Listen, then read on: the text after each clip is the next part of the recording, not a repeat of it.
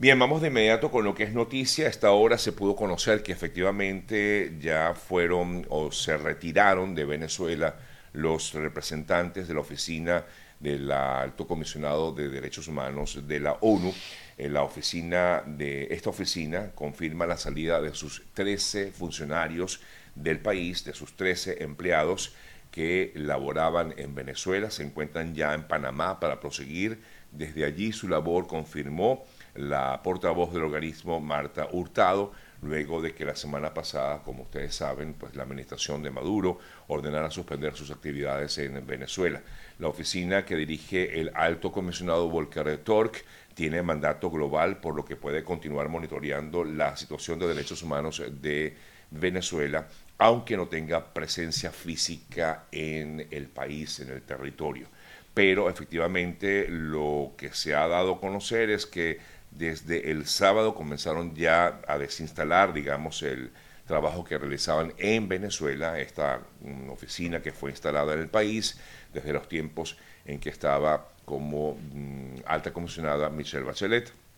Y pues ahora se ha dado a conocer pues que ya estas 13 personas que allí trabajaban se encuentran ya fuera de Venezuela. Así ha sido confirmado por parte repito, de la propia Oficina de Derechos Humanos de las Naciones Unidas. Ayer vimos eh, unas reuniones o una reunión realizada en Caracas, específicamente en la sede de la Asamblea Nacional en la ciudad de Caracas, donde el eh, equipo de la plataforma unitaria de la oposición en Venezuela y representantes de la administración de Maduro se reunieron con el Reino de Noruega que se encuentra en Venezuela, a fin de continuar con estos diálogos que se iniciaron desde México y que concluyeron luego con el conocido Acuerdo de Barbados. Ante ello, lo que se planteaba ayer era discutir acerca del cronograma electoral, según lo que informaron ambos lados, eh, tanto el, el lado de la oposición como el lado del régimen de Maduro, ambos hablaban de que se habló de que se conversó allí justamente el tema del cronograma electoral. Gerardo Blay, como representante de la plataforma unitaria, presentó un balance de lo que fue esa reunión. decía, entre otras cosas, que debe respetarse ese acuerdo de Barbados y dentro del acuerdo de Barbados está justamente reconocer al candidato de la oposición, que en este caso, por supuesto, hablamos de María Corina eh, Machado. Según lo que planteaba la plataforma unitaria, en ese acuerdo ha sido ha sido eh, violado en varios aspectos. Eh, ha habido una campaña del régimen contra lo que fue la primaria opositora, que fue lo que justamente llevó a Marcolina a ser la candidata de la oposición. Ha habido una persecución desde el primer momento de los miembros de la comisión de primaria. Esto sería una parte o parte de la violación del acuerdo de Barbados ha sido o ha habido también eh, la persecución de actores políticos de la plataforma unitaria. Eh, ha, habido, según lo que plantea la plataforma de la oposición, ha habido también persecución de integrantes de partidos políticos, lo que fue la inhabilitación de María Corina Machado y Enrique Capriles, eh, parte de lo que fue presentado allí. Igualmente, pues se habló en esa reunión, según lo que mostraba Gerardo Blight, también la detención de Rocío San Miguel y de su familia. En este sentido, informó que en la reunión consiguieron un escrito de 24 páginas con denuncias de estas violaciones parciales del acuerdo y otro escrito complementario de nueve páginas con la escalada de la represión que ha habido en los últimos eh, días, en el último mes sobre todo en Venezuela y por ello Blay reclamó que no se ha avanzado con las garantías electorales en el país establecidas allí en ese acuerdo de Barbados. Por su lado, eh, el eh, representante del chavismo, el portavoz, en este caso Jorge Rodríguez, hablaba que efectivamente estaban estudiando esas esas, eh, ese cronograma electoral que ha sido, según lo que él decía, han sido escuchados diversos partidos políticos y cronogramas que han sido presentados por otros entes, gremios, decía él, incluso el de la plataforma unitaria, y que todo esto iba a ser elevado hasta el eh, em, Consejo Nacional Electoral. Pero en definitiva, pues no tenemos, digamos, una resolución de lo que allí se concluyó. Básicamente, en cuanto al cronograma electoral, una fecha todavía no establecida, no se ha hablado de fecha, aún no hay nada mm, aclarado al respecto, no hay, eh, digamos, determinado, no se ha determinado una fecha.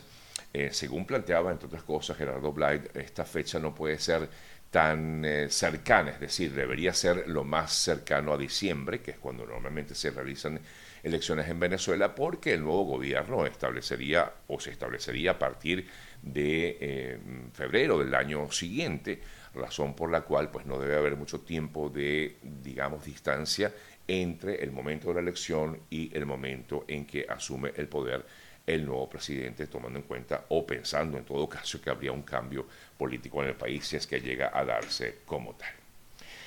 Mientras tanto, amigas, amigos, ayer vimos también a Tarek William Saab como representante del Ministerio Público una vez más hablar sobre el caso de Rocío San Miguel,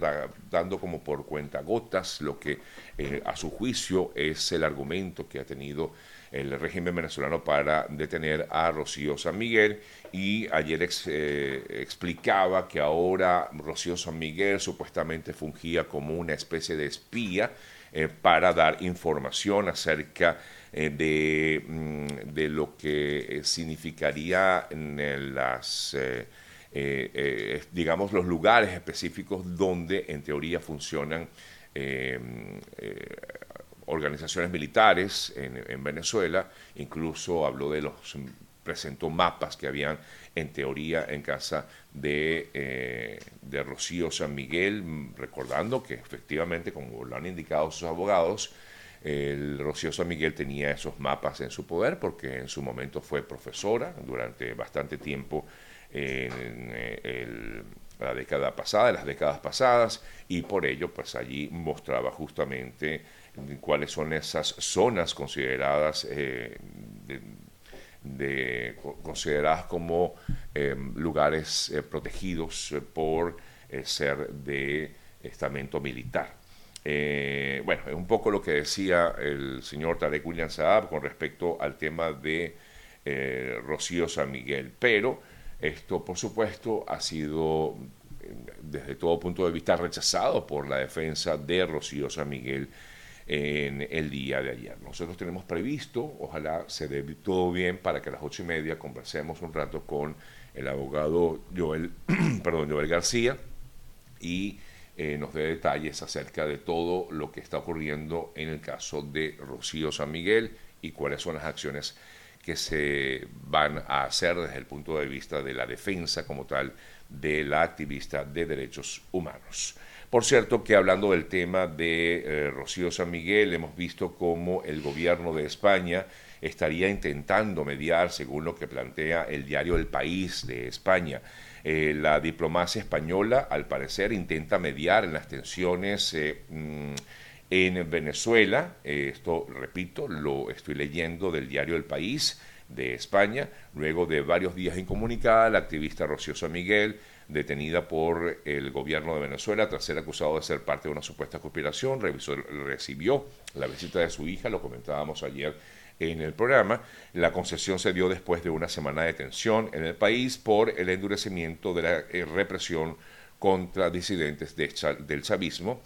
Eh, incluso se pudo conocer, según lo que dice el país de España, que el ministro de Exteriores de ese país, José Manuel Álvarez, conversó telefónicamente con Iván Gil, por lo que todo hace presumir o suponer que en teoría la diplomacia española estaría buscando también de alguna manera aliviar las tensiones y si ojalá se dé así la liberación de Rocío San Miguel, tomando en cuenta de que Rocío justamente es eh, tiene doble nacionalidad, nacionalidad venezolana y nacionalidad española. Concluyo este tema para comentándoles que eh, el Partido Comunista de Venezuela repudió las detenciones eh, que considera arbitrarias ejecutadas en las últimas semanas por organismos de seguridad de Estado,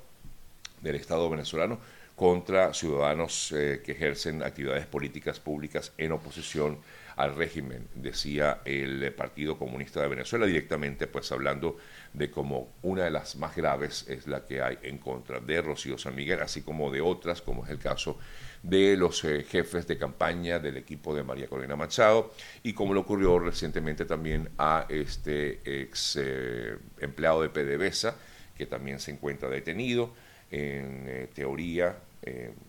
estaría en manos del SEBIN, recordando que esta persona fue la que grabó a Alex en Margarita. Sí, es un poco lo que ha ocurrido, sobre todo con estas últimas detenciones que se han dado en Venezuela.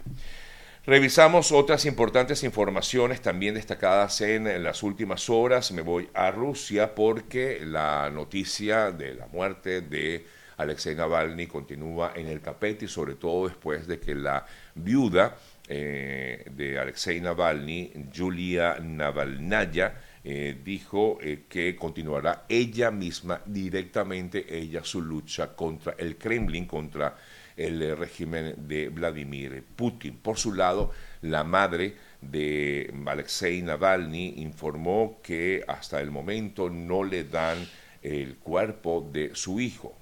Por ello, los investigadores informaron que iban a tardarse un tiempo más, unos 14 días más, para continuar con lo que sería supuestamente la, eh, la autopsia al cuerpo de Navalny, eh, debido en teoría a un examen químico que debe realizarse y por lo tanto en 14 días no será entregado, hasta dentro de 14 días, no sería entregado el cuerpo de Navalny a la familia, lo que por supuesto la defensa ha informado que es eh, extraño y esto en todo caso lo que haría es buscar esconder las posibles pruebas de lo que habría sido un asesinato según lo que determina en la defensa y el equipo que trabajaba con Alexei Navalny en Rusia. Por supuesto, la reacción no se esperó más y ahí vino la respuesta por parte del Kremlin que afirma que es totalmente infundada esta versión de que habría sido asesinado eh, Alexei Navalny. El Kremlin dice que esas acusaciones que hacen tanto la viuda como la familia, los, la madre de Navalny, es totalmente infundada, afirmó el propio gobierno de Rusia. Mientras tanto, se espera en los próximos días una, mm, una gira que va a realizar Sergei Lavrov, el canciller ruso, por varios países de América Latina. De hecho, creo que ya hoy debería estar en Cuba y luego lo llevaría a otras naciones y por supuesto entre ellas estaría Venezuela, eh, según lo que ha informado el gobierno de Vladimir Putin. Otra noticia que salta a la vista a esta hora de la mañana es lo que ocurrió en Haití hace ya algunos eh, años, en julio del año 2021 Recordamos aquel eh, terrible suceso en el que murió el eh, presidente de, Haití, Jovenel Moïse, y el juez que investiga el caso emitió un informe final en el día de ayer en el que acusó, y lo veníamos diciendo desde hace ya varios días, porque él lo había planteado, acusó directamente a la primera dama, la esposa de Moïse, eh, como presunta cómplice en el asesinato de su esposo. También al ex primer ministro Claude Joseph y al ex director de la Policía Nacional de Haití, León Charles, entre otros importantes funcionarios del gobierno de Moïse en su momento. Existen casos, eh, cargos, perdón, concordantes y pruebas suficientes para justificar la responsabilidad de cada una de estas personas en eh, los hechos que se le imputan según la decisión del magistrado que los remite al Tribunal Penal.